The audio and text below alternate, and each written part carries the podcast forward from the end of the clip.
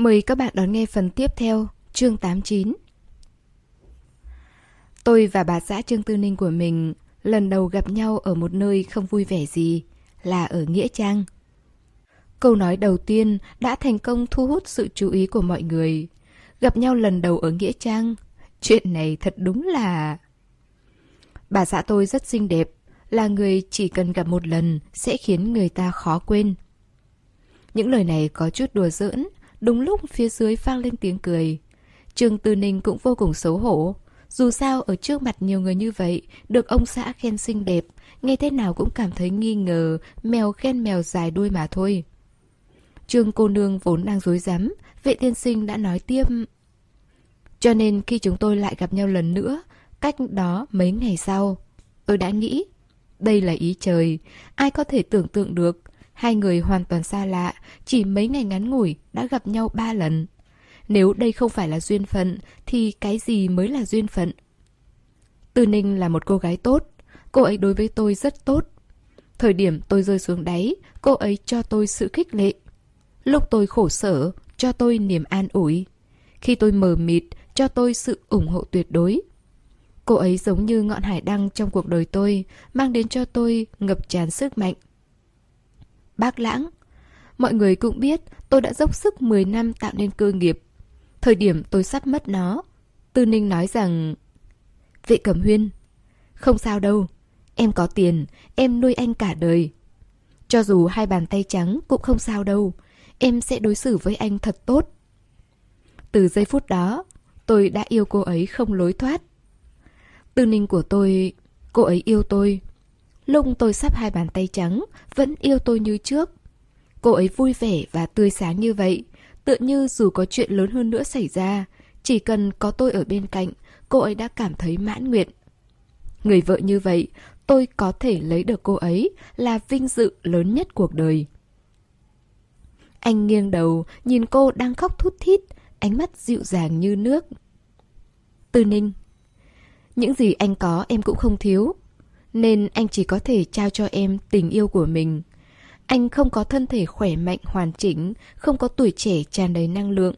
Anh đã 37 tuổi, em như đóa hoa rực rỡ sớm mai. Anh cảm thấy mình rất nhiều thiếu sót, em thì đầy ưu điểm. Nhưng Tư Ninh, anh không thể buông tay. Anh ích kỷ muốn có em trọn vẹn. Anh sẽ dùng hết phần đời còn lại để yêu em, cho đến khi sinh mệnh kết thúc. Trường Tư Ninh rốt cuộc không kiềm chế được nữa, cô giơ tay ôm anh. Vệ Cẩm Huyên, anh đừng nói nữa mà. Giọng nói của cô nghẹn ngào, nức nở, vô cùng khó chịu. Cô ghét anh xem thường chính mình. Vệ tiên sinh nhà cô tốt như vậy, kiêu hãnh như vậy, không nên như thế này. Vệ Cẩm Huyên vòng cánh tay qua, ôm cô, khẽ thì thầm bên tai, dỗ dành cô đừng khóc. Phía dưới mọi người vỗ tay như sấm, thậm chí nhiều người khóe mắt còn ươn ướt. Kim Giai Di cũng khóc như mưa, vô cùng xúc động. Wow, vệ tiên sinh nói, thật cảm động nha. Hốc mắt của tiểu trịnh cũng đỏ lên, hắn đưa hai tay ôm vai cô nàng. Dù có trang điểm thì cũng không xinh đẹp như cô dâu khóc một hồi, nhìn xấu lắm. Kim dài gì nhấc thẳng chân lên, dùng gót giày rất nhọn, không chút thục nữ, ân cần hỏi thăm chân hắn. Còn mẹ nó, chị đây rất vất vả mới cảm động một lần, đúng là không có mắt nhìn mà. Ông cụ cũng rất cảm động. Tiểu vệ này cũng không dễ dàng. Cô dâu chú rể đi vào trong đổi lễ phục. Bữa tiệc bắt đầu, ông cụ tiếp đón khách khứa nhập tiệc. Trương Tư Ninh vừa rồi khóc rất nhiều, hốc mắt đều sưng lên. Thợ trang điểm lấy túi trà, giúp cô đắp lên mắt. Vệ Cẩm Huyên sang một căn phòng khác thay quần áo. Mắt Kim Giai Di cũng hơi sưng, vừa chậm rãi, nhắm hai mắt lại, đắp lá trà lên, vừa nói... Từ từ, cậu và vị tiên sinh thật lãng mạn. Tớ thấy có nhiều người khóc theo lắm. Hai người thật khiến người ta cảm động mà. Tâm trạng Trương Tư Ninh lúc này vẫn chưa trở lại bình thường. Cô biếng nhác ừ một tiếng. Anh ấy nói quá rồi. Tớ không thích. Vị tiên sinh nhà tớ phải cao cao tại thượng mới đúng. Kim dài gì cầm nín, một hồi lâu mới nhả ra một câu. Tớ cút đây, cậu tính ngược chết cái đứa độc thân này hả? Hai thợ trang điểm ở hai bên cũng phụ họa à? Đúng vậy, ngược chết mấy người độc thân như chúng ta mà. Có điều, họ thật sự ngưỡng mộ vị vệ phu nhân này. Sao có thể nói được một câu đầy khí phách như vậy? Nuôi anh cả đời. Lời nói nghe có vẻ đơn giản, nhưng đổi lại là họ. Lúc vệ tiên sinh chỉ còn hai bàn tay trắng nói ra như vậy. Dù sao, họ cũng không nói được. Chính vì không làm được, nên càng cảm thấy ngưỡng mộ vị vệ phu nhân này. Dưới sự giúp đỡ của nhân viên trang điểm, Trương Tư Ninh thay một bộ lễ phục màu đỏ. Vẫn là thắt lưng cao, tà váy dài đến mắt cá chân, phong cách đơn giản và thanh lịch, càng làm nổi bật lên làn da trắng như ngọc, vô cùng xinh đẹp và quyến rũ. Vẫn kiểu trang điểm tự nhiên nhẹ nhàng. Kim Giai Di cũng thay một chiếc váy ngắn màu hồng phấn. Cô nàng không có dáng người cao gầy như Trương cô nương, nên nếu mặc váy dài sẽ cảm thấy dáng thấp bé, không đẹp. Sau khi hai người chuẩn bị xong, nhân viên trang điểm mở cửa phòng ra. Không lâu sau, vệ tiên sinh cũng dẫn Tiểu Trịnh đi vào. Hai người cũng đều đã đổi y phục. Vệ cẩm huyền thay lễ phục ra, chỉ mặc một bộ âu phục màu đen, hoàn toàn khác hẳn với hình tượng ông chủ quý tộc trước đó. Lúc này, nhìn anh có vẻ rất lão luyện, khí thế áp đảo người khác. Kim Gia Di cảm thấy mình và Tiểu Trịnh đứng bên cạnh hai người này tuyệt đối là tự mình rước nhục. Trương Tư Ninh và vệ cẩm huyên đi phía trước, vệ tiên sinh một tay chống gậy, tay kia đỡ khuỷu tay vợ mình, giống như hầu hạ cô chủ, rất cẩn thận. Vẫn không vui vì chuyện vừa rồi sao? Anh khẽ thì thầm bên tai cô.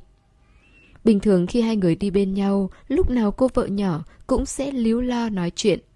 Lúc này lại im lặng như vậy. Hiển nhiên là tâm tình không vui. Anh biết cô không hài lòng những lời anh nói lúc nãy. Vì sao lại không vui? Đương nhiên là vì đau lòng cho anh. Cho nên, dù cô không quan tâm anh, vệ tiên sinh cũng cảm thấy rất vui vẻ. Có người đàn ông nào ngu ngốc mới tức giận vì có một người vợ hết lòng quan tâm yêu thương mình chứ. Trương Tư Ninh nghe vậy phát hờn. Anh còn biết em không vui sao? Âm thanh mềm mại, nũng nịu, nghe không ra chút điểm tức giận nào. Có thể thấy, anh đoán không sai. Vệ tiên sinh cảm thấy trái tim tan chảy.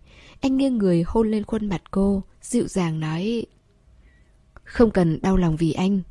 Những gì anh nói đều là thật lòng. Có gì mà sợ người ta chê cười. Anh thật sự không xứng với em.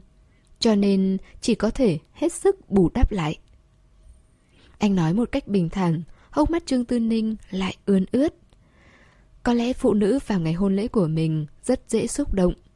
Thật ra không phải cô không vui. Một người phụ nữ nghe thấy chồng mình nói những lời như vậy, nếu không cảm động mới là người đầu óc có vấn đề. Tất nhiên, cô cảm động và rất vui, nếu không cũng sẽ không khóc như thế này. Chỉ là cô có chút không thích anh tự hạ thấp mình để làm cô nổi bật trước mặt người ngoài như vậy. Cái gì mà thân thể không khỏe mạnh hoàn chỉnh, cái gì mà không có sức khỏe. Chỉ cần nghĩ tới đã khiến cô cảm thấy khó chịu.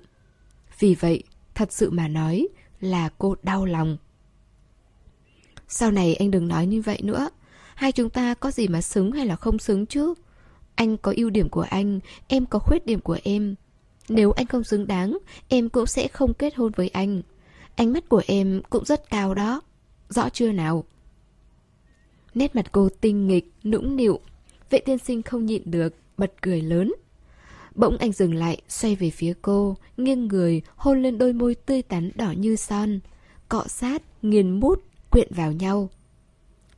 Ngược chết mấy người độc thân mà. Đây hoàn toàn chính xác là ngược chết người ta. Kim Gia Di thì thầm với Tiểu Trịnh đang đứng bên cạnh, trong lòng giàu dĩ. Vốn dĩ đang bước đi, nhưng giữa cô và hai người có chút khoảng cách nên cũng không nghe rõ hai người phía trước nói gì. Chỉ thấy người đàn ông dịu dàng, người phụ nữ xinh đẹp. Một lúc sau, lại hôn nhau đám đuối như vậy. Thật sự quá đáng mà. Hai, vợ chồng ân ái kiểu này thật tàn nhẫn nha. Vốn dĩ hôn lễ còn có tiệc tối, nhưng vì lo lắng tình trạng sức khỏe của cô dâu nên tiệc tối bị hủy bỏ, chỉ đãi tiệc vào buổi trưa. Lúc mời rượu, cả vệ cầm huyên và Trương Tư Ninh đều chỉ nâng ly cho có hình thức. Căn bản khách cứ đều biết, vệ tiên sinh và vệ phu nhân đã đăng ký kết hôn từ tháng 7. Hiện giờ vệ phu nhân đang mang thai. Chân của vệ tiên sinh lại như vậy, nên cũng không ai rót rượu cho họ. Vì vậy, phù dâu phù rể trở thành mục tiêu cho mọi người công kích. Uống rượu, chơi trò chơi chịu phạt đều hướng về hai người họ mà tấn công. Đợi sau khi tiệc cưới kết thúc, Kim Cô Nương và Tiểu Trịnh đã sớm say bất tỉnh nhân sự. Cuối cùng không còn cách nào khác, đành thuê hai phòng ở Thượng Nhược Hiên để hai người ở lại nghỉ ngơi. Về phần Trương Tư Ninh và vệ tiên sinh, đương nhiên là đi về nhà. Cả hai đều mệt không còn nhìn ra hình người. Cũng không thể nào trông đợi một bà bầu có thể di chuyển thoải mái như người bình thường được. Về đến nhà, cả hai ngủ một giấc, đến tối mới lấy lại tinh thần. Trương Tư Ninh đi theo ông xã, ngồi trên giường xem danh mục quà tặng, mở bao lì xì ra. Thật ra cũng không có gì thú vị.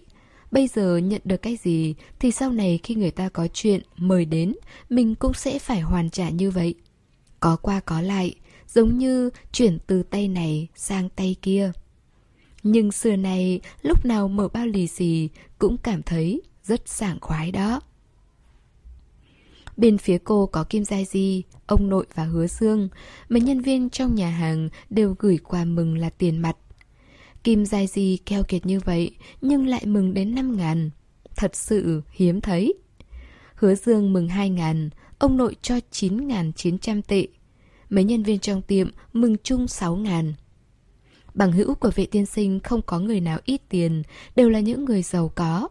Nên số tiền mừng cũng rất nhiều. Hơn nữa vì số tiền quá lớn nên khi mở ra đa số bên trong đều là chi phiếu. Trên đó có dán giấy viết số mật mã, đa số đều là 6 số 6 hoặc 6 số 8. Còn có sáng kiến năm 20 năm 20 hoặc năm 21 năm 21. Trương Tư Ninh thấy vậy rất vui. Năm 20 năm 21 đọc giống như anh yêu em. Cuối cùng, hai vợ chồng nhà vệ tiên sinh, một người đọc con số, một người dùng máy tính tính tổng. Trời ạ, à, rất nhiều tiền. Hủ bại mà, thật sự quá hủ bại mà. Trương Tư Ninh vừa nói hủ bại, vừa cười rạng rỡ, đem cái giỏ đựng bao lì xì đến bên cạnh, ánh mắt cong veo như trăng non. Vệ Cẩm Huyên thấy vậy rất buồn cười. Cái này có bao nhiêu tiền? Anh chuyển cho em nhiều tài sản như vậy, sao không thấy em kích động thế này? Trương Tư Ninh cười tít mắt nói. Tiền của anh cũng là của em, còn cái này tự nhiên mà có đúng không? Cho dù sau này phải trả lễ, cũng không phải trả một lần hết nhiêu đây, mà còn chưa biết đến ngày tháng năm nào mới trả hết một lần nữa chứ. Vệ tiên sinh bị dáng vẻ nhà giàu mới nổi của cô chọc cho không còn cách nào, bèn nắm lấy tay phải của cô, đưa vào miệng, cắn nhẹ một cái. Vệ phu nhân, cái vẻ mặt đáng xấu hổ này nhất định không được để cho người khác thấy. Chồng em không chịu nổi đâu. Trương Tư Ninh liếc mắt, lầm bầm. Anh đừng giả vờ. Em không tin nhiều tiền như vậy mà anh lại không vui đó. Thật ra vị tiên sinh cũng cảm thấy khá cao hứng. Lần trước anh kết hôn ở Pháp hoàn toàn theo phong cách phương Tây.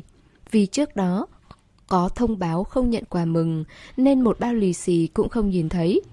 Anh cũng không nghĩ tới có một ngày nhận được nhiều tiền mừng như vậy.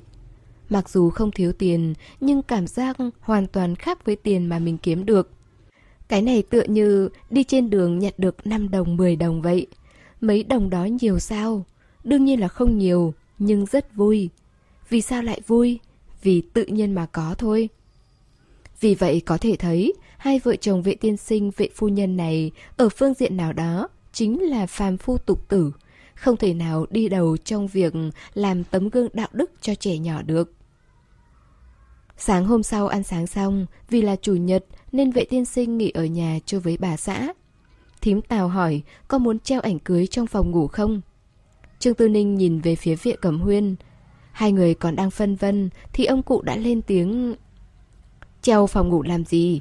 Ảnh cưới thì phải treo trong phòng khách để ai tới cũng nhìn thấy chứ.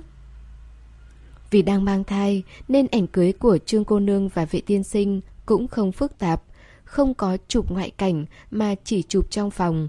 Một ngày đã xong. Có điều, dáng vẻ của hai người không tệ, nên mặc dù bối cảnh đơn điệu, nhưng hiệu quả vẫn rất tuyệt. Nếu ông cụ đã nói vậy, vệ cầm huyên và Trương Tư Ninh cũng không phản đối. Tường trong nhà là tường gạch, cho dù dùng búa đóng đinh thì cũng không vào được. Vệ tiên sinh gọi điện thoại bảo Tiểu Trịnh tới. Hắn cầm theo cái máy khoan để xem vị trí. Chỉ chốc lát đã làm xong. Bức ảnh lớn như vậy mà Tiểu Trịnh tự mình treo lên. Sức lực cũng thật lớn mà. Lão gia tử ở một bên ngắm nhìn, trên mặt không có biểu hiện gì, nhưng trong lòng lại thở dài. Tiểu vệ này thiếu một chân, về sau ngay cả thay cái bóng đèn phòng, phòng trừng cũng không làm được. Rốt cuộc, ông cụ vẫn còn chút để ý. Thời điểm Trương Tư Ninh mang thai được 5 tháng, ngày 7 tháng 12 dương lịch, ngày 26 tháng 10 âm lịch hôm nay là sinh nhật cô 24 tuổi. Phần lớn người Trung Quốc vẫn có thói quen sinh nhật dựa theo lịch âm. Người Trương gia cũng vậy. Sáng sớm, vệ cầm huyên đích thân xuống bếp bảo tím tàu nấu hai bánh trứng gà.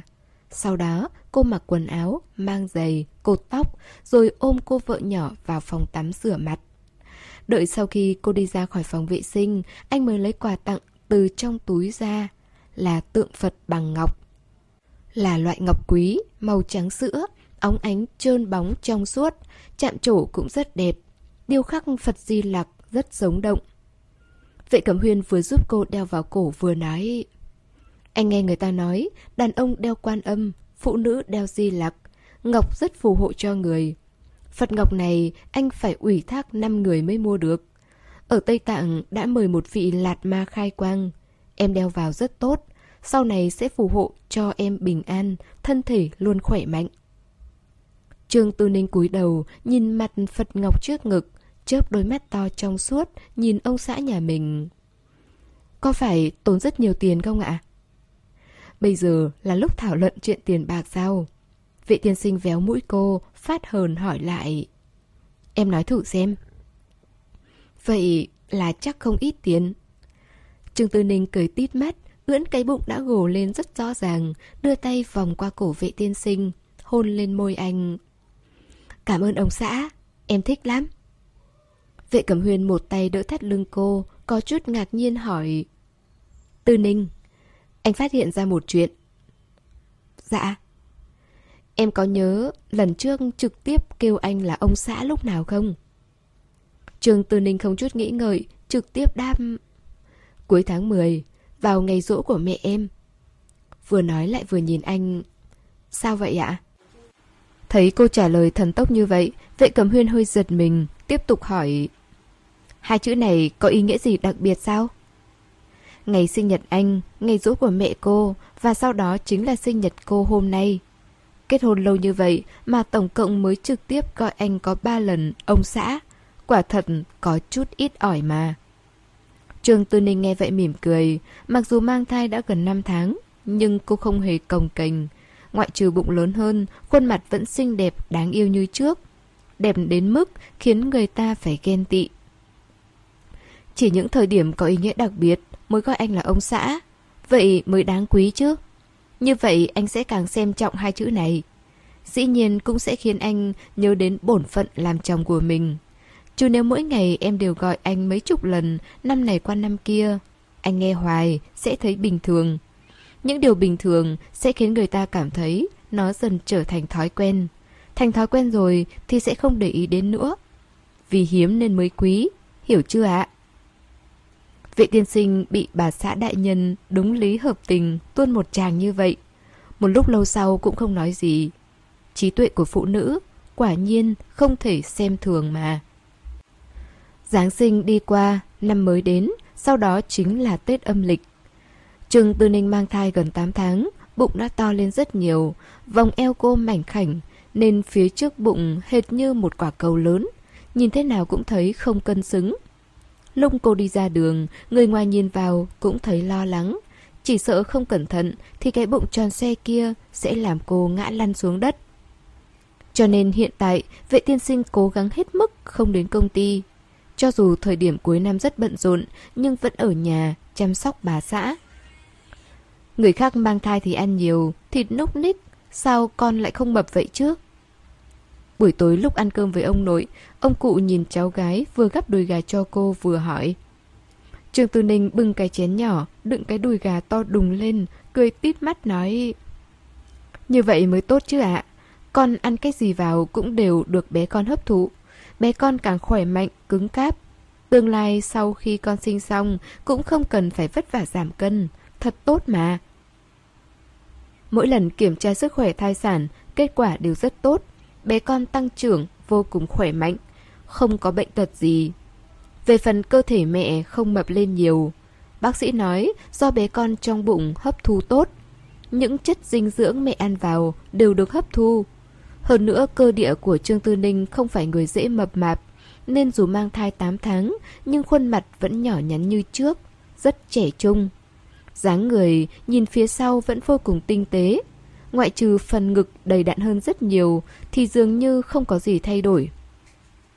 Nói hiu nói vượn, đã sắp làm mẹ rồi mà trong đầu còn không biết suy nghĩ đứng đắn một chút.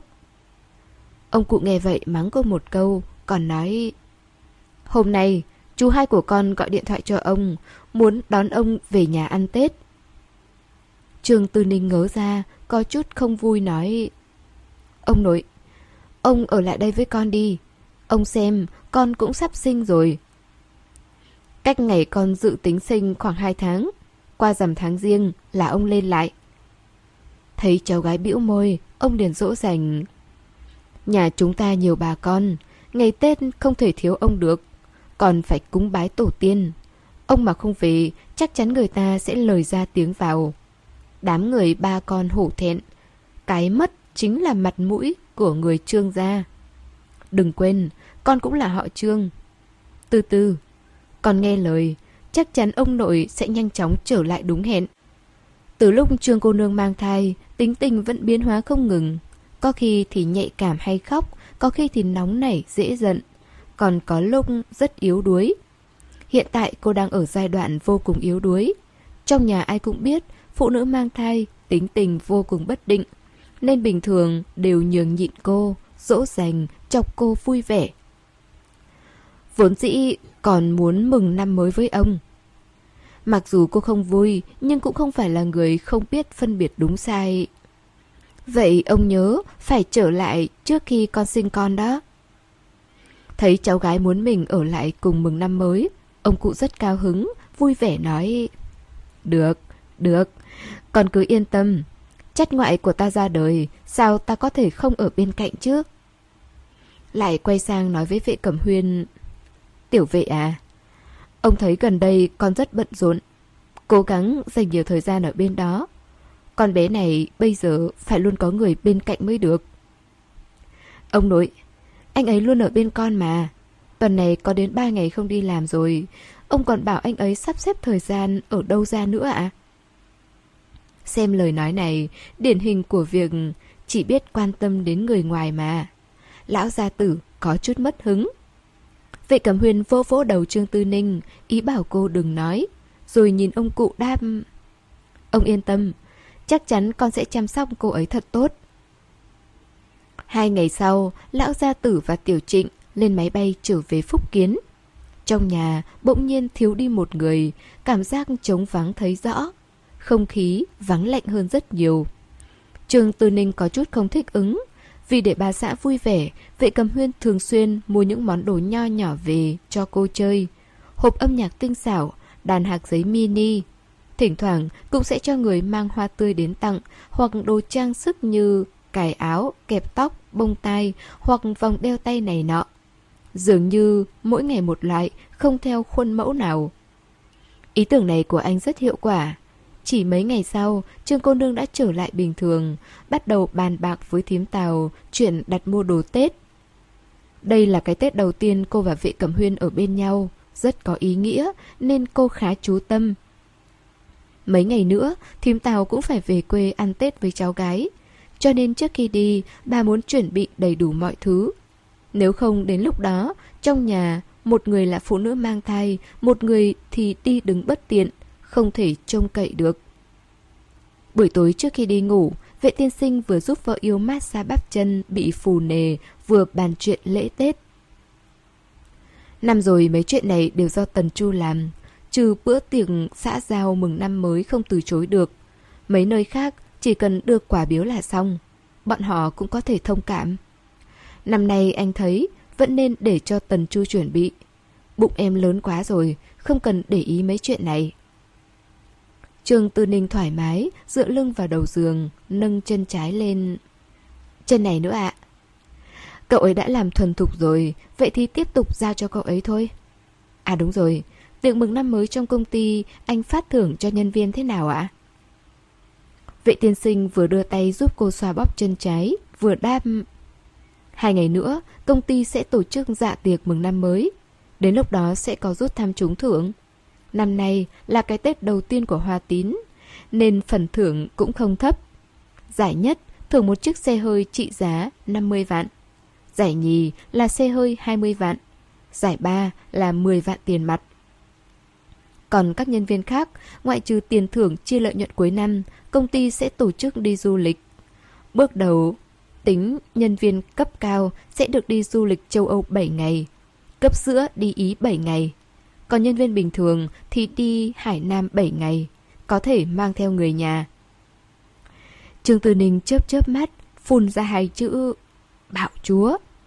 Cái này trước sau sẽ xài hết bao nhiêu tiền đây? Hòa tín nhiều nhân viên như vậy, phần lớn đều là nhân viên cũ của bác lãng. Bỏ nơi cũ, đi theo ông chủ tiếp tục dốc sức làm việc. Còn có những nơi khác, vốn là những công ty con thuộc về bác lãng này nọ, cũng tập trung về hoa tín. Nhiều người như vậy, chi phí cho khoản du lịch này chỉ tính sơ qua thôi đã phải bỏ ra một số tiền rất lớn. Dù hai chiếc ô tô kia thấy có vẻ đắt tiền, nhưng thật ra cũng không quá nhiều. Chủ yếu vẫn là chi phí cho du lịch, bởi vì số nhân viên rất nhiều, thật sự rất rất nhiều. Vệ tiên sinh, anh sẽ không phá sản chứ? Vệ Cẩm Huyền bẹo hai cái má trắng hồng nõn nà của cô. Không lẽ tài sản do em đứng tên đã ít đến mức này rồi sao? Không phải anh tính dùng tiền của em đấy chứ? Nhìn thấy vẻ mặt đề phòng của cô, khóe miệng vệ tiên sinh giật giật, phát hờn, véo mũi cô. Yên tâm, toàn bộ chi phí do phòng tài vụ công ty chi. Vậy cũng được. Mặc dù cảm thấy vệ tiên sinh quá hào phóng xa xỉ, nhưng đây cũng là một bước thu, thu mua lòng người, rất quan trọng. Nên cô cũng không có ý kiến gì. Về chuyện thưởng cho nhân viên trong tiệm của mình, Trương Tư Ninh suy nghĩ hai ngày, cảm thấy thưởng tiền vẫn là tốt nhất. Qua ngày 23 tháng chạp, chỉ còn cách năm mới mấy ngày, thím Tào đã chuẩn bị xong đồ Tết. Cái gì cần cắt, cần nấu, bà cũng đều làm sẵn, còn có cả thức ăn đã nấu sẵn để trong tủ lạnh. Đến lúc muốn ăn thì chỉ cần hâm nóng lại là được. Trương Tư Ninh bụng ngày càng lớn, không ai dám để cô xuống bếp, chỉ sợ bị đụng té vấp ngã. Vậy thì mất nhiều hơn được. Chiều tối hôm nay, bên ngoài nổi lên trận tuyết thứ ba. Tuyết rơi không nhiều, nhưng gió thổi vù vù. Cho dù ở trong phòng, cũng có thể nghe thấy rất rõ. Có thể cảm nhận được bên ngoài rất lạnh. Loại thời tiết thế này, cô tuyệt đối không dám ra đường. Không nói đến chuyện sợ bị trơn trượt, lỡ như gió lạnh thổi, bị cảm cúm, thì biết làm thế nào. Lung vệ tiên sinh về đến nhà, Đập vào mắt là hình ảnh bà xã ôm cái bụng bự lười biếng nằm trên sofa xem tivi. Hôm qua thím Tào đã về quê, nếu không phải công ty thật sự có việc gấp cần xử lý, anh cũng không muốn đi ra ngoài chút nào. Không phải nói ngày mai nghỉ rồi sao, vẫn còn việc phải xử lý ạ? À? Bị ông xã kéo vào lòng, Trương Tư Ninh chu miệng hỏi. Tay vệ tiên sinh tương đối ấm áp, anh sờ sờ tay cô, thấy cũng ấm. Lúc này mới yên tâm nói Là bác Lãng CEO mới nhậm chức của bác Lãng Cuối cùng cũng đã phát hiện ra có chỗ khuất tất. Hôm nay đến Hoa Tín tìm anh Thảo luận chuyện đó. Giọng nói của anh thản nhiên Nhưng lại lộ rõ sự châm chọc khinh thường Hết sức lạnh lùng. Có vẻ rất ngông cuồng Nhưng cũng đầy cảm xúc. Có điều nhắc tới chuyện này Kéo dài lâu như vậy mới lộ ra dấu vết. Nguyên nhân chính cũng do Vệ tiên sinh là một tay cờ giỏi. Một mặt anh hư ảo, làm cho những chi nhánh kia trở thành công ty con thuộc về Hoa Tín. một mặt nhanh chóng làm cho hoa tín có hiệu lực. Việc nhanh chóng không nói còn có thể khiến cho người ta có ảo giác. Tất cả mọi việc đều bình thường. Loại việc như thế này nếu không phải là cao thủ, không có mối quan hệ rộng và nền tảng vững chắc thì không thể nào làm được. Đầu tiên, chỉ giấy phép thôi cũng đã là vấn đề lớn. Cho nên đến tận lúc này, Trương Tư Ninh nghĩ mãi vẫn không ra. Rốt cuộc anh đã làm thế nào, còn làm rất gọn gàng, không hề lưu lại bất kỳ điểm sơ hở nào. Làm những việc này phải cẩn trọng rất nhiều thứ, chỉ cần một chút bất cẩn sẽ bị đối phương tóm lấy điểm yếu, cắn trả ngược lại. Nhưng vệ cẩm huyên chính là một người kiêu ngạo như vậy. Anh làm chuyện đổi trắng thay đen, chọn cách thức tấn công ngầm, hết sức tỉ mỉ. Thật sự không thể không bái phục. Hơn nữa lần này, CEO mới đảm nhận chức vụ ở Bắc Lãng do bên Pháp phái tới, là một người Pháp. Không biết đầu heo của vệ cẩm thiệu suy nghĩ gì. Biết rõ, vệ cẩm huyên dốc sức nhiều năm trong nước, thực lực không giống người bình thường. Vậy mà còn phái một người nước ngoài đến đây. Chuyện này nếu không chôn sống hắn thì cũng thật có lỗi với niềm tự hào là người Trung Quốc. Mà quý ông người Pháp kia phát hiện ra sự việc bất thường lại chạy đến tìm anh khởi binh vấn tội. Thật là ngốc. Có ai tự thừa nhận mình làm chuyện mờ ám cơ chứ? Cho nên kết quả đương nhiên là cụt hứng bỏ về. Nghe vị cầm huyên kể xong, thiếu chút nữa Trương Tư Ninh đã quỳ gối bái phục ông xã nhà mình. Trước đó cô chỉ biết anh thuận lợi làm cho bác Lãng chỉ còn cái vỏ rỗng. Chứ không hề nghĩ tới chuyện tất cả công ty con của bác Lãng cũng đều thuộc về tay anh. Nhân tài mà. Chồng cô không đi theo con đường chính trị, đúng là nhân tài không được trọng dụng mà. Bên Pháp có chịu để yên không ạ? Nói sao đi nữa, cách làm của vệ cẩm huyên cũng không minh bạch, nên cô vẫn lo lắng. Vệ cẩm huyên rất hờ hững. Hiện giờ, bác lãng không khác gì rơi vào ngõ cụt, cần phải bơm vào một số tiền rất lớn mới có thể tái hồi sinh. Có điều, nếu bên Pháp bơm tiền vào, thì vệ thị ở bên đó có khả năng rơi vào tình trạng khủng hoảng tài chính ngắn hạn. Như vậy sẽ ảnh hưởng đến thị trường chứng khoán của vệ thị.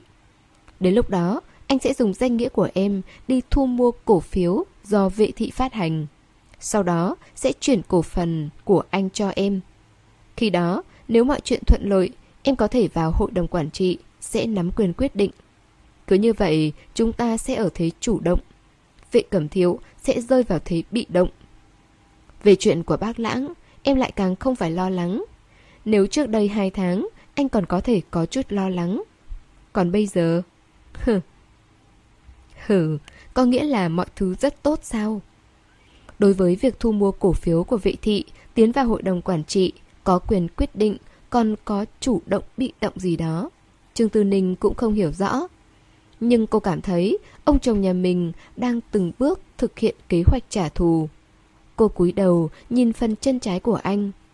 Trương Tư Ninh có chút đau lòng, cô ngẩng đầu hôn lên cằm anh, dịu dàng nói.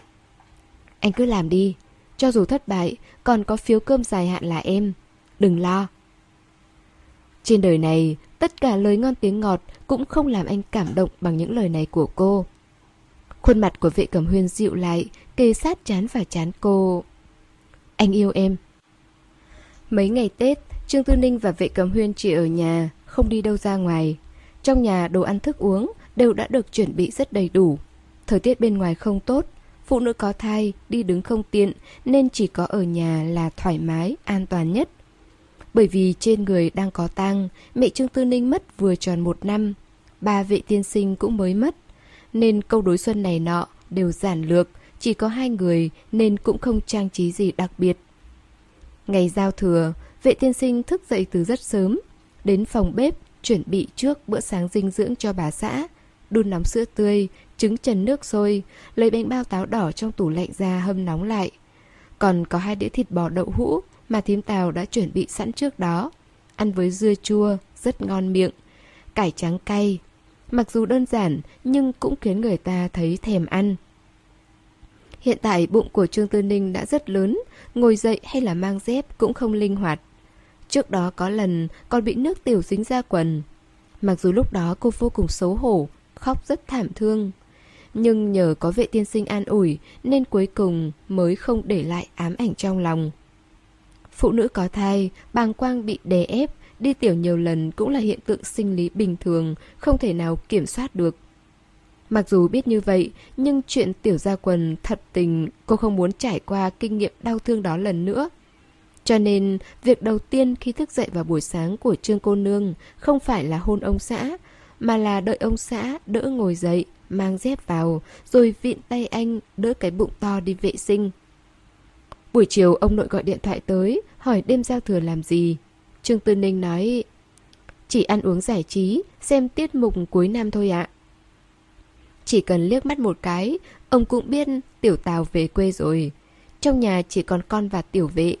Nó thì bộ dạng như vậy, không phải con phải ôm cái bụng bự đó đi nấu cơm đây chứ. Trường Từ Ninh bất đắc dĩ đam. Trước khi đi, thím tào nấu rất nhiều thức ăn. Một lúc nữa chỉ cần lấy trong tủ lạnh ra, cho vào lò hâm nóng lại là được rồi. Hơn nữa, con còn đặt đồ ăn ở nhà hàng. Lát nữa người ta sẽ giao tới. Ông đừng lo lắng, con không có bị đói đâu ạ. Nghe cô nói như vậy, lão gia tử vẫn cảm thấy rất đau lòng. Nhưng cũng khó nói được gì, chỉ dặn dò.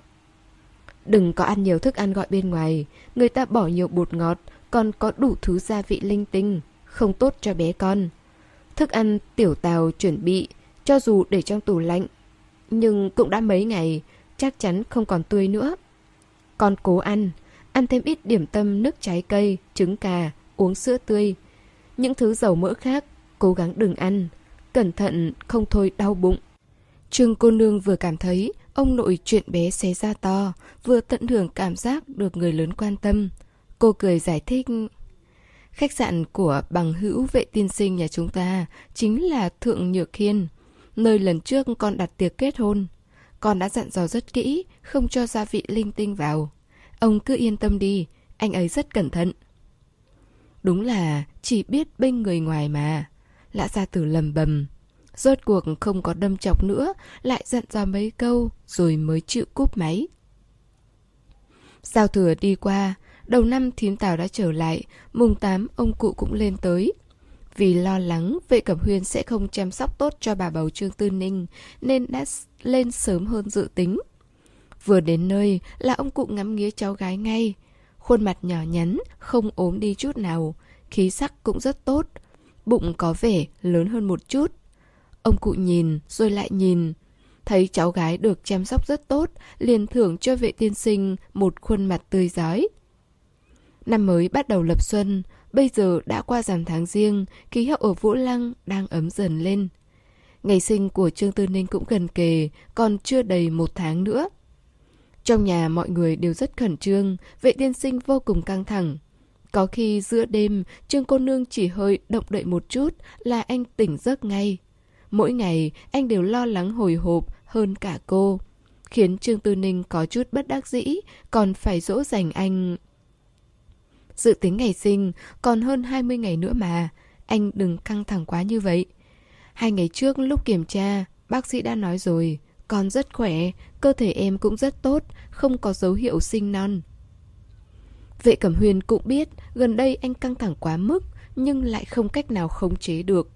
Mỗi lần cô vợ nhỏ có chút biến đổi gì là thân thể anh lại phản xạ trước đại não.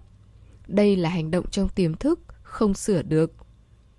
Bởi vì ông xã quá khẩn trương nên vốn dĩ các bà mẹ thường có triệu chứng trầm cảm hoặc sợ hãi trước khi sinh, thì Trương Tư Ninh lại ngược lại. Cô rất bình tĩnh. Mãi cho đến ngày, cách ngày dự tính sinh khoảng 7 ngày, Trương Tư Ninh mới vào bệnh viện.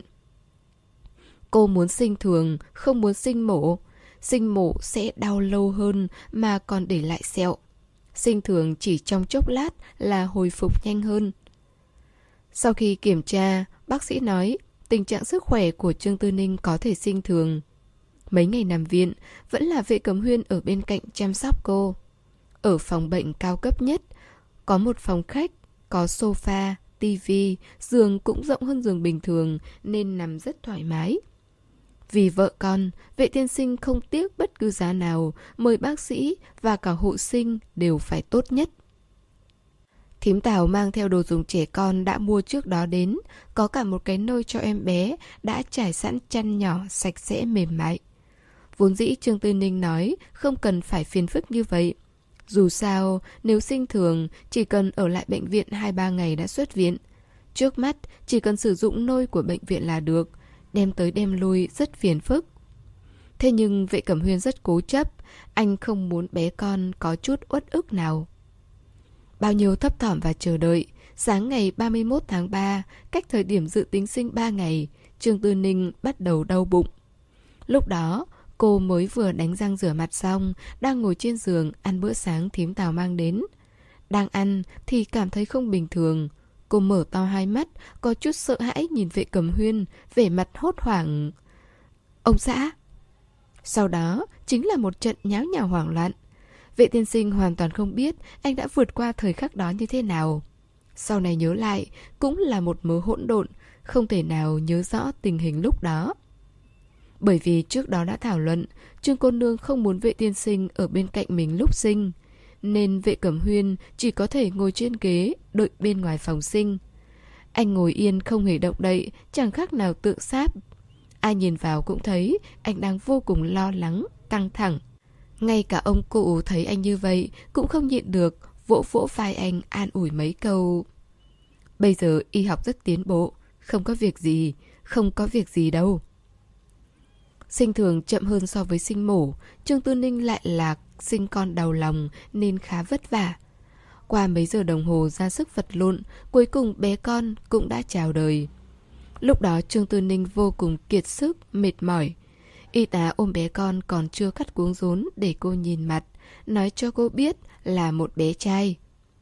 Trẻ con lúc mới chào đời không dễ nhìn, nhưng Trương Tư Ninh lại cảm thấy bé con vô cùng xinh đẹp. Phía dưới cơ thể đau buốt, gần như mất cảm giác. Sau khi sinh xong, dường như không còn chút sức lực nào. Nhưng bây giờ, nhìn thấy tấm khăn trắng mềm mại bao bọc quanh bé con, phút chốc cô cảm thấy ngập tràn năng lượng. Bất kỳ người mẹ nào khi lần đầu tiên nhìn thấy con chào đời có lẽ đều có cảm giác kỳ diệu như vậy. Tình thương của người mẹ thật sự rất thần kỳ.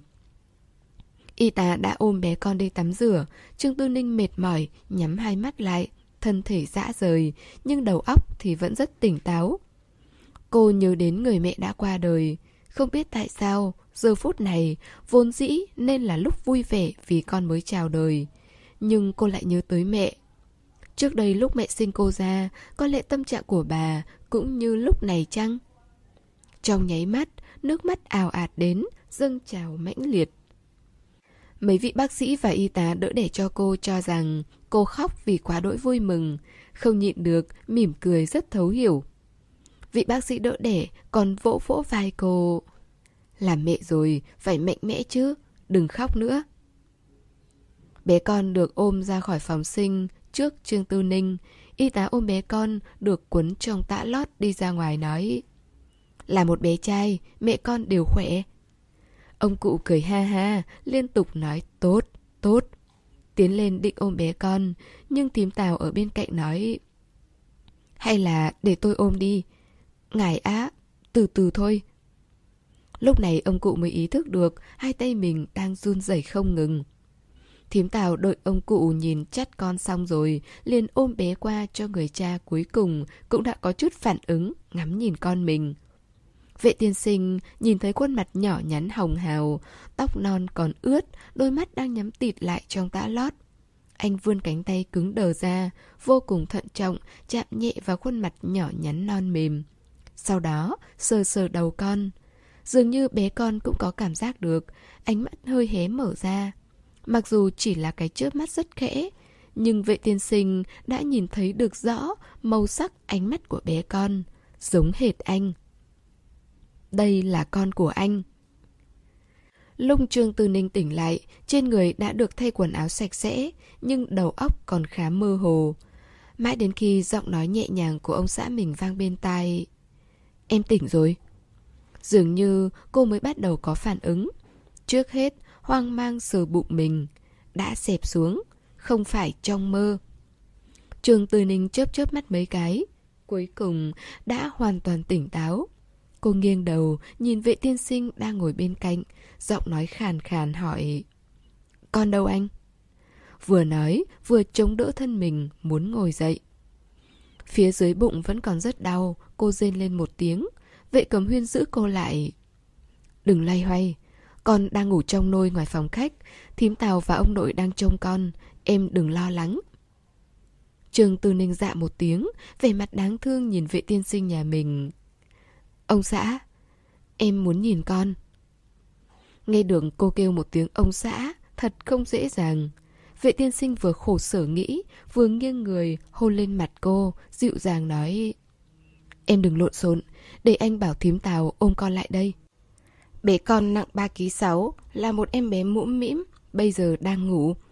Thím tào đặt bé con vào tay cô, hướng dẫn cô cách nâng người, đỡ đầu em bé. Trương Tư Ninh lần đầu làm mẹ, bé con lại quá nhỏ.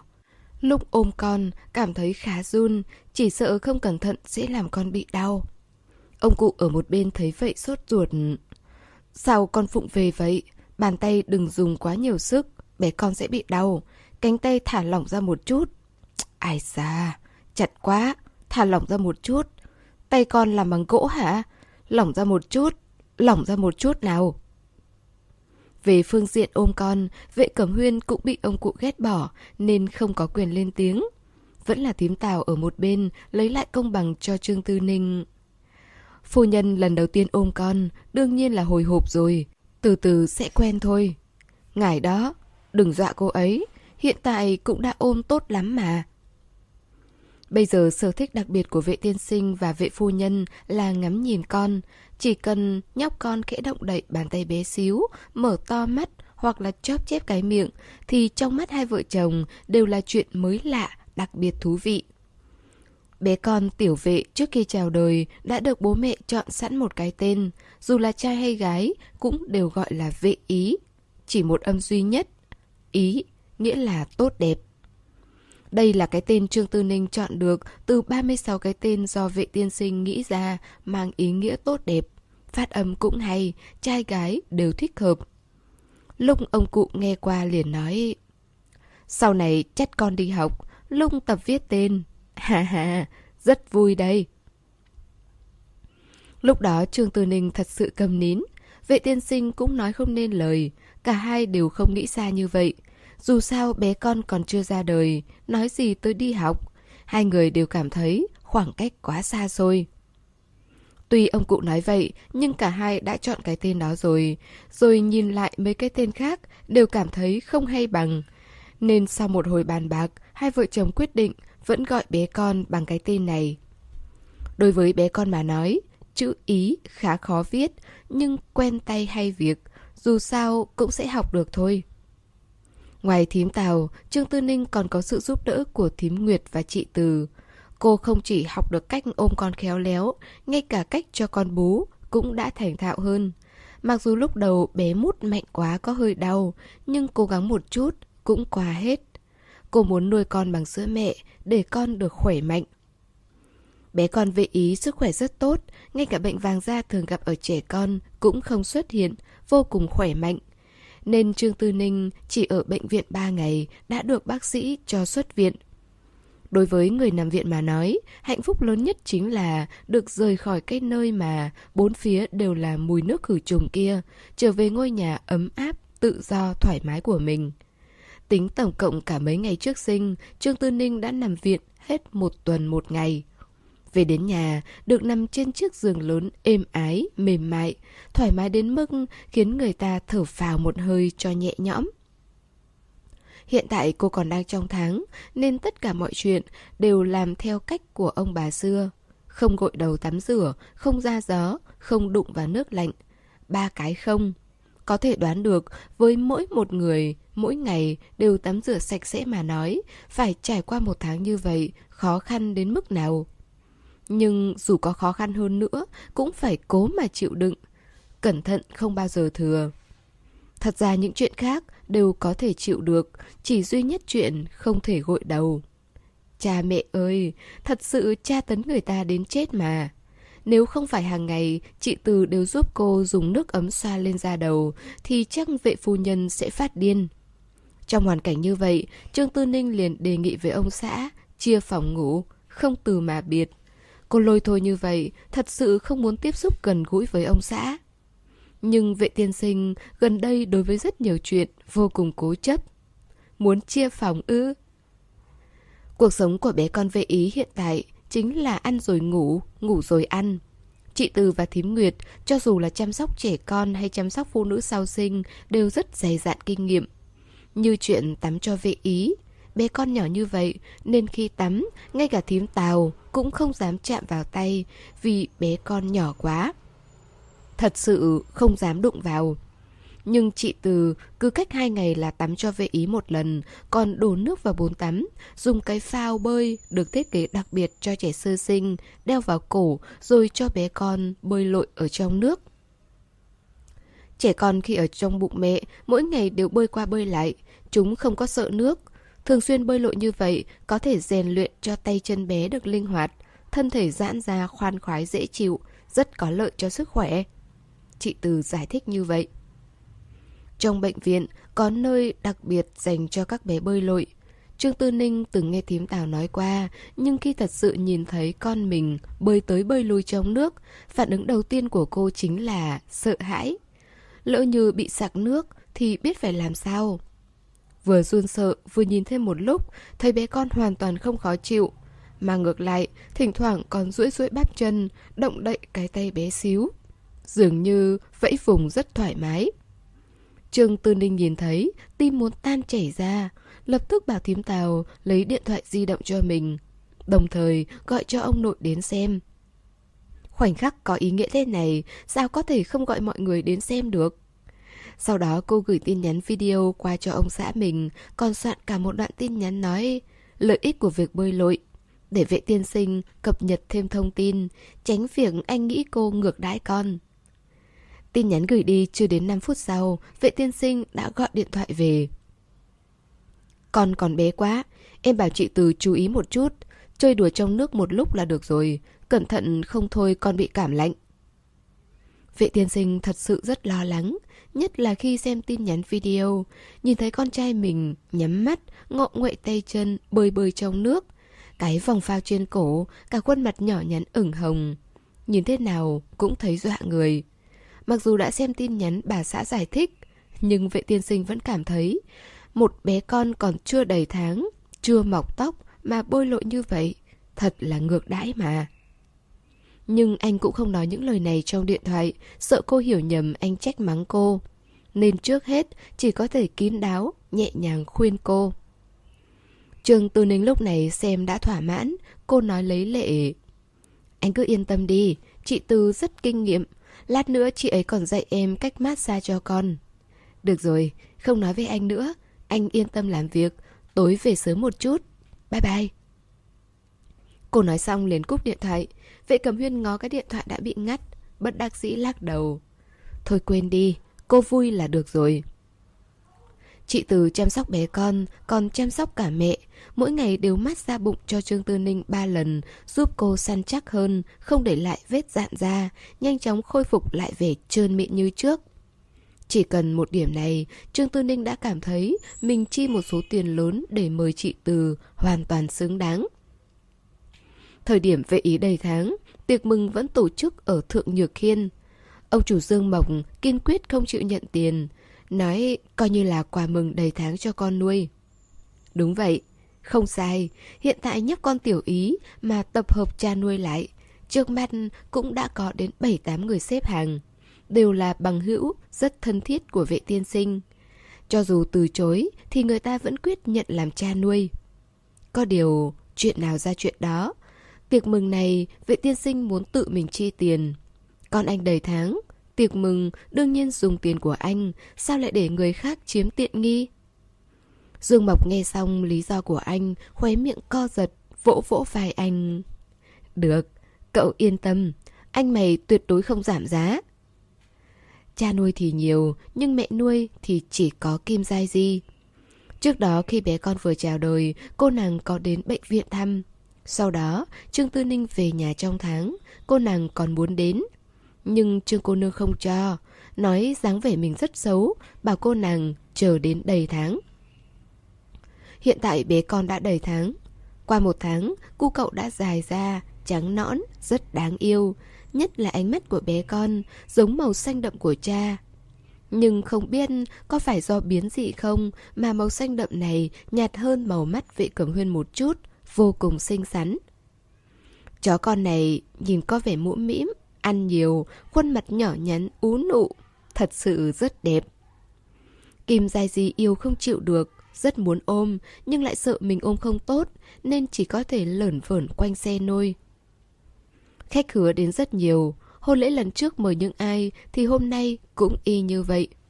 Nhân vật chính bé con vệ ý cũng rất nể tình mọi người, bị nhiều người vây quanh nhìn ngắm như vậy, nhưng không khóc, cũng không nháo, có khi còn chớp chớp đôi mắt to được di chuyển từ mẹ và con người Dương Lam di chuyển từ cha, cứ nhìn trái ngó phải, hết sức đáng yêu. Buổi tối dỗ con ngủ xong, Trương Tư Ninh và vệ cẩm huyên lăn lộn vận động một trận trên giường. Sau khi sinh con, thân thể cô vẫn rất mẫn cảm, hệt như khi mang thai. Vệ tiên sinh vừa đưa tay chạm vào nơi ấy, liền ẩm ướt. Muốn anh sao? Nhìn ngón tay còn vương ướt át, vệ tiên sinh cười rất xảo quyệt. Trương Tư Ninh trừng mắt. Rốt cuộc anh có tiếp tục hay không? Chỉ đưa con ngón tay như vậy đã muốn làm cô thẹn thùng sao? Hiện tại, da mặt cô đã sớm được tôi luyện rồi. Vệ tiên sinh cong môi cười, cúi người cắn xuống môi cô, khẽ thì thầm bên tai. Có muốn anh không? Hả? Vừa nói, ngón tay lại chạm vào phía dưới thân thể cô, nơi nào đó không ngừng co rút lại. Trương Tư Ninh không nhịn được, khẽ rên, rên lên. Cô biết rõ ông xã mình muốn nghe gì, liền vô cùng phối hợp, vòng tay ôm cổ anh, khẽ cắn tai anh, giọng nói khàn khàn, vô cùng nũng nịu. Muốn, em muốn anh, được chưa nào? Bé con đầy tháng rồi, dáng vẻ mỗi ngày một khác. Lúc bé con về ý tròn 3 tháng, đã biết lật người. Cô cậu mũm mĩm, lúc lật phải cố gắng hết sức. Mỗi lần nhìn thấy con nghẹn đỏ mặt tía tai, cố gắng lật mình, lăn qua lăn lại. Trương Tư Ninh không nhịn được cười ha ha. Cả ba của nhóc con cũng hùa theo mẹ mà cười. Có khi vệ cầm huyên còn trêu con, chờ cô cậu sắp lật được người qua, liền giơ một ngón tay, nhẹ nhàng ủn một cái. Tiểu vệ ý đáng thương chít chít, liền bị úp sấp về chỗ cũ. Lúc mới bắt đầu thì không sao, nhưng vệ tiên sinh quá hưng phấn, không ngừng làm chuyện xấu. Bé con tiểu vệ không thèm động đậy nữa, chỉ oa oa, khóc òa lên. Âm thanh vang dội vô cùng khí thế. Thấy con khóc, vệ cẩm huyên ngượng ngùng, mở to cặp mắt màu dương giống hết con trai vô tội nhìn bà xã. Trường Từ Ninh cầm nín, lườm anh một cái. Ai bảo anh bắt nạt con? Mặc dù lúc nãy cô cũng cười rất dữ dội, nhưng đầu sỏ gây chuyện là Đức lang quân của cô. Cho nên mẹ bé không hề có chút cảm giác tội lỗi nào. Cùng lắm cô chỉ là người đứng ngoài quan sát mà thôi.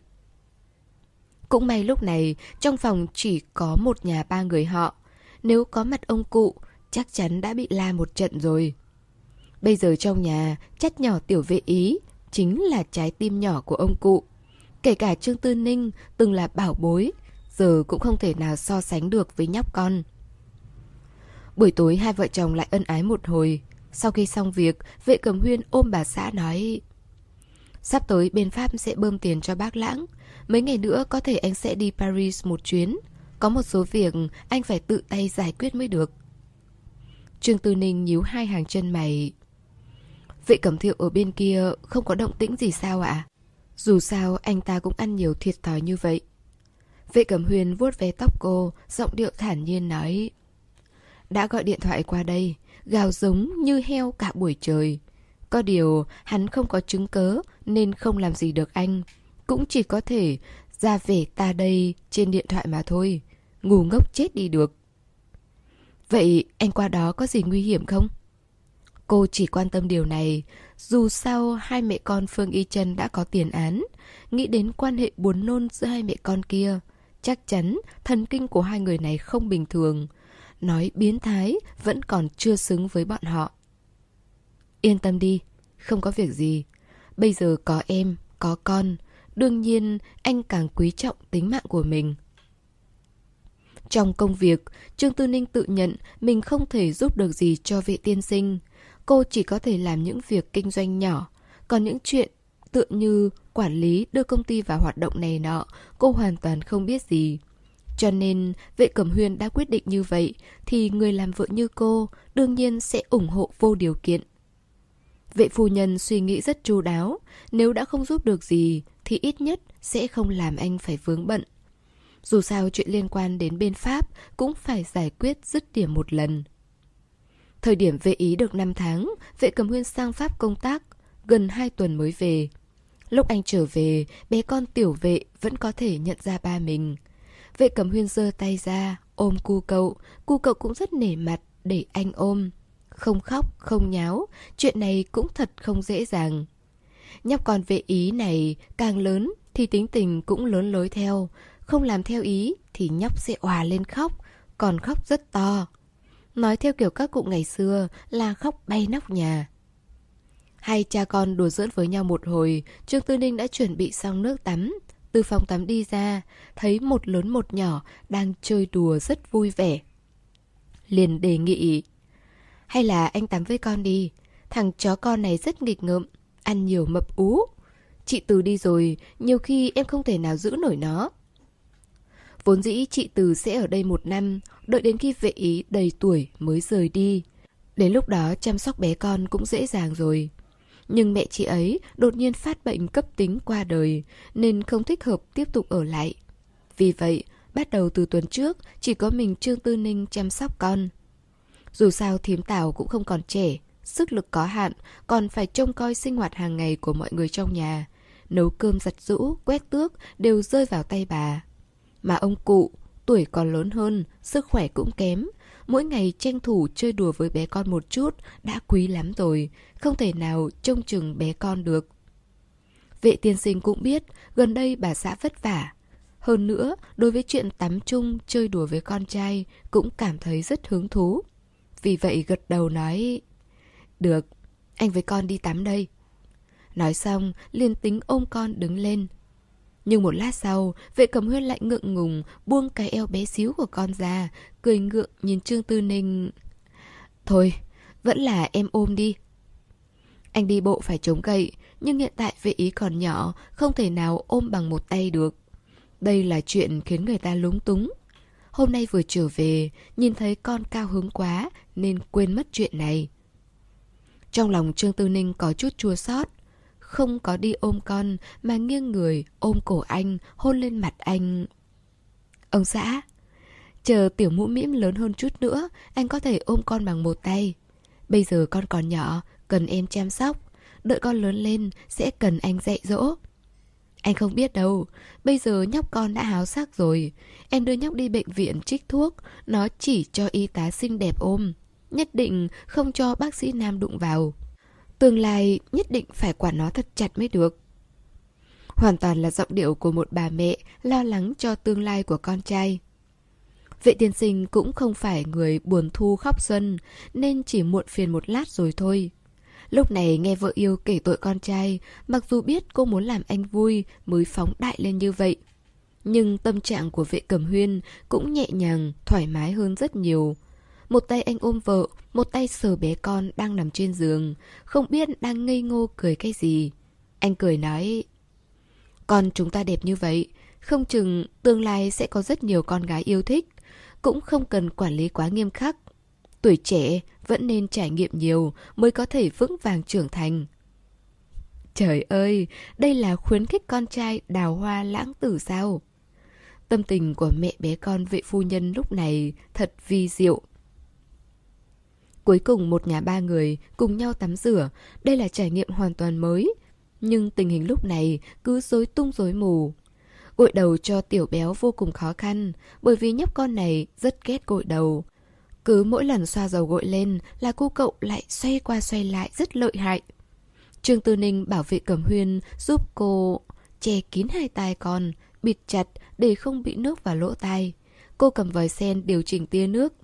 Hiện tại vệ ý đã hơn 5 tháng, gần 6 tháng, rất thông minh. Vừa nhìn thấy điệu bộ Trương Tư Ninh như vậy, nước còn chưa kịp rớt trúng đầu, cô cậu đã bắt đầu gào khóc. Lúc trước khi chị Từ ở đây, mỗi lần chị ấy gội đầu cho vệ ý. Vệ tiểu béo rất ngoan ngoãn. Bây giờ đổi lại là mẹ làm, bé con lại không chịu. Mãi đến hôm nay vệ tiên sinh mới biết, thì ra cu cậu ghét gội đầu. Nhưng dù có ghét đi nữa thì cũng phải gội sạch bọt xà phòng. Nên mặc cho vệ tiểu béo gào khóc rất dữ dội, cánh tay, cánh chân mũm mĩm không ngừng đạp đúc phành phạch. Nhưng dưới sự trấn áp mạnh mẽ của ba mẹ, cuối cùng cô cậu cũng đã bị tắm rửa sạch sẽ. Trương Tư Ninh ôm nhóc con không ngừng khóc nháo ra khỏi phòng tắm. Bây giờ cô đã có chiêu thức để đối phó với nhóc con này. Cô cậu vừa khóc, cô liền cho bú sữa. Vệ tiểu béo ham ăn, không cần biết có đói bụng hay không, có sữa mẹ là nhào vào ngay. Nên trong thoáng chốc, mọi thứ đã yên tĩnh trở lại, chỉ thỉnh thoảng thút tha thút thít. Nơi khóe mắt rớt ra vài giọt nước mắt, thoạt nhìn cũng rất đáng thương. Ít nhất cũng đủ khiến vệ tiên sinh mới từ phòng tắm đi ra, rất đau lòng. Bình thường em gội đầu cho con cũng vậy sao? Vệ Cẩm Huyên vừa ngồi bên cạnh vợ lau tóc cho con, vừa nhẹ nhàng hỏi. Trương Tư Ninh cũng rất uất ức đam. Chị Từ gội đầu cho cô cậu cũng chưa thấy khóc bao giờ. Mà đổi lại em và thím Tào làm là khóc ầm lên. Lúc chị Từ đi đã nói hết với em những thứ cần lưu ý. Em làm sao biết được thằng chó con này còn phân biệt đối xử như vậy? Phân biệt đối xử? Vệ tiên sinh đến cười, hôn lên môi vợ mình một cái. Ngoan, là con không đúng. Đợi sau này cô cậu lớn lên, anh sẽ giúp em đánh nó. Trương Tư Ninh sắc bén, vạch trần lời nói dối của anh. Thôi bỏ đi. Hiện giờ trong lòng anh, nếu vệ tiểu béo đứng thứ hai, thì có lẽ không ai đứng thứ nhất. Vốn dĩ hy vọng sau này, cha nghiêm khắc, mẹ hiền từ. Nhưng anh xem, vừa rồi anh nói thế nào? Cô bắt trước giọng điệu của anh lúc nãy. Không cần quá nghiêm khắc, tuổi trẻ phải trải nghiệm nhiều thì mới trưởng thành được. Hớ? Ngay cả vấn đề nhân phẩm đạo đức mà anh còn buông lỏng như vậy. Vệ tiên sinh, em thấy sau này thế nào hai chúng ta cũng đổi ngược lại. Mẹ thì nghiêm khắc, còn cha thành mẹ hiền rồi.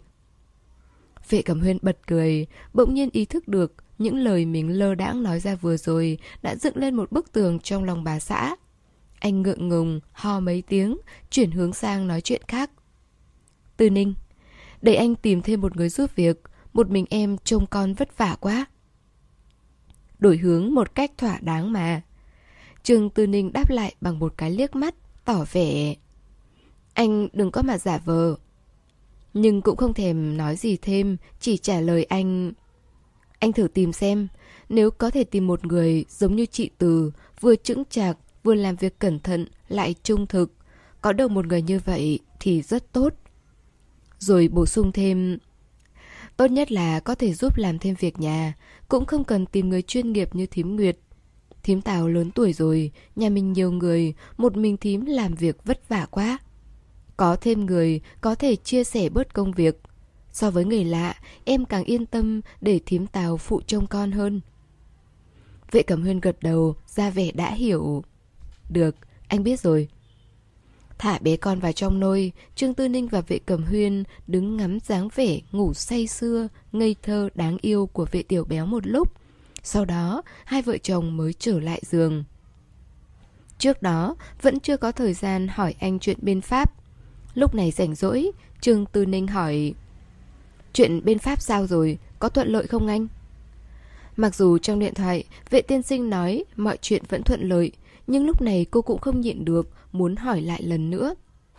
Vệ Cẩm Huyên ôm cô, để cô tựa vào ngực mình. Anh sợ đánh thức con đang ngủ say, nên nói rất khẽ, khẽ thì thầm bên tai cô. Vẫn còn đang tiến hành, mọi việc không hoàn toàn thuận lợi như anh tính. Vệ Cẩm Thiệu cũng còn chút đầu óc. Có điều anh cũng không gấp, cứ từ từ thôi. Anh chỉ nói vậy, không nói cặn kẽ, nhưng Trương Tư Ninh cũng không tiếp tục hỏi nữa. Dù sao thì cô nghe cũng không hiểu được, chỉ dạ một tiếng, bỗng nhiên hỏi Anh tính giành vệ thị lại sao? Chuyện này trước đây cô chưa từng hỏi anh, cảm thấy anh làm thế nào cũng tốt, cô không quan tâm. Nhưng lúc này không nhịn được mới bật ra hỏi. Vệ tiên sinh thấy câu hỏi của bà xã cũng không ngoài dự tính. Anh cũng không che giấu suy nghĩ của mình. Những gì ông già để lại thật tồi tệ. Anh không cần vệ thị, nhưng anh có thể giúp người khác có nó. Từ đó, anh tận dụng lợi thế của nó là được. Cũng chính là muốn phá hủy vệ thị ư. Trương Tư Ninh im lặng trong chốc lát, càng ôm thắt lưng của anh chặt hơn, yếu ớt nói. Anh làm sao cũng được, nhưng nhất định phải chú ý an toàn, đừng làm những chuyện nguy hiểm, đừng khiến người ta hận mình rồi bị trả thù. Đây là Tư Ninh lo lắng, anh sẽ làm chuyện quá cực đoan sao? Ánh mắt vệ tiên sinh dịu dàng, bỗng nhiên thì thầm bên tai cô. Vừa rồi, có chuyện em nói không đúng. Dạ. Trong lòng anh, em quan trọng nhất, không ai có thể so sánh với em. Cho dù là con của chúng ta cũng vậy. Phản ứng đầu tiên của vệ phu nhân là sửng sốt, mãi một lúc sau mới kịp phản ứng lời anh nói. Trong thoáng chốc, phất cờ trong bụng, cả khuôn mặt ngập tràn nụ cười hớn hở. Vệ Cẩm Huyên thấy cô như vậy, trong lòng hơi chua xót.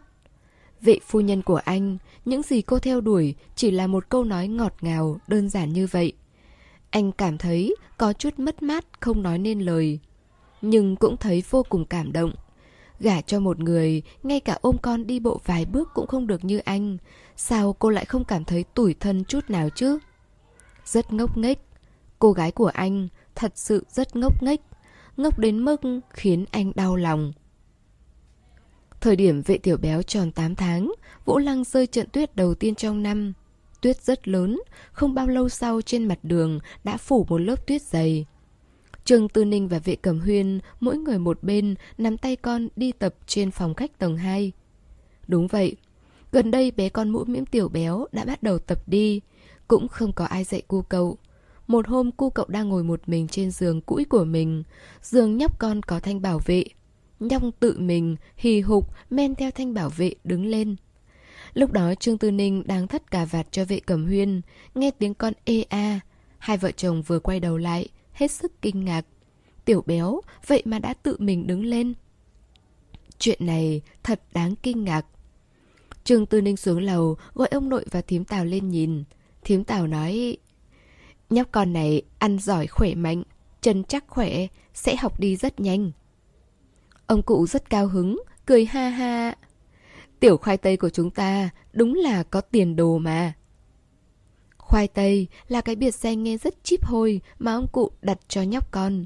Lúc đó Trương Tư Ninh đã phản đối rất mãnh liệt. Con cô có dáng vẻ xinh xắn như vậy, gọi khoai tây nghe không sạch sẽ chút nào. Lúc đó ông cụ còn chừng cô Trước đây, con còn kêu nó là béo đó thôi. Gọi khoai tây không phải là khỏe mạnh cứng cáp sao? Cái này đúng là lịch sử đen tối mà. Lúc đó Trương Tư Ninh nhìn ông nội mình đầy phẫn uất. Vậy mà vệ tiên sinh còn cố tình xấu xa. Buổi tối lúc đi ngủ, anh cứ gọi béo à, béo à, cả buổi. Cuối cùng vệ phu nhân nổi giận, vùng lên phản kháng, đặt vệ tiên sinh dưới thân mình, lăn qua lăn lại một trận, anh mới thành thật lại. Dù sao vệ khoai tây cũng chỉ là nhóc con 8 tháng tuổi, không thể nào tự đi được, phải có người viện đỡ. Nhưng cũng không được đi quá lâu, mệt quá cũng không tốt. Một nhà ba người đi tới cửa sổ sát đất xem tuyết rơi. Vệ khoai tây nhìn ra bên ngoài, kêu oa oa. Gần đây cô cậu bắt đầu mọc răng, hơi một tí là chảy nước miếng. Cho nên trên cái cổ mũm mĩm có đeo thêm một cái yếm màu hồng, có in hình mèo Garfield, mặc một bộ quần áo bông có thêu chữ phúc tròn xe. Lúc này ông cụ vừa đi lên tới, nét mặt rất nghiêm túc, chỉ cần nhìn thoáng qua, biết ngay là không vui. Trương Tư Ninh và ông xã liếc nhìn nhau, rồi nhìn ông cụ nhà mình hỏi Ông nội, xảy ra chuyện gì sao ạ? Ông cụ nhìn cháu gái, muốn nói lại thôi. Trương Tư Ninh xoay người, bế bé con mũm mĩm lên, đi qua nổi giận. Có chuyện gì sao ông không nói đi ạ? Cứ ấp a ấp úng, con sốt ruột thay ông. Ông cụ sờ sờ khuôn mặt tròn xoe của vệ tiểu béo, sau đó thở dài một hơi. Vừa rồi, chú hai của con gọi điện thoại cho ông. Nói ba con... Hắn... Hắn đã bị bắt.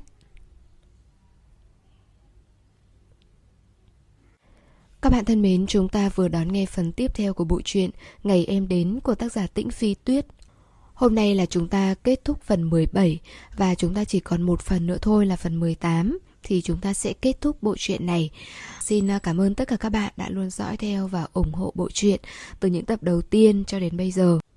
À, còn bây giờ thì xin chào tạm biệt các bạn và hẹn gặp lại ở phần cuối của bộ truyện. Để ủng hộ kênh, quý vị có thể để lại bình luận cũng như chia sẻ hoặc có thể ủng hộ tài chính trực tiếp về các địa chỉ đã được ghi ở phần mô tả.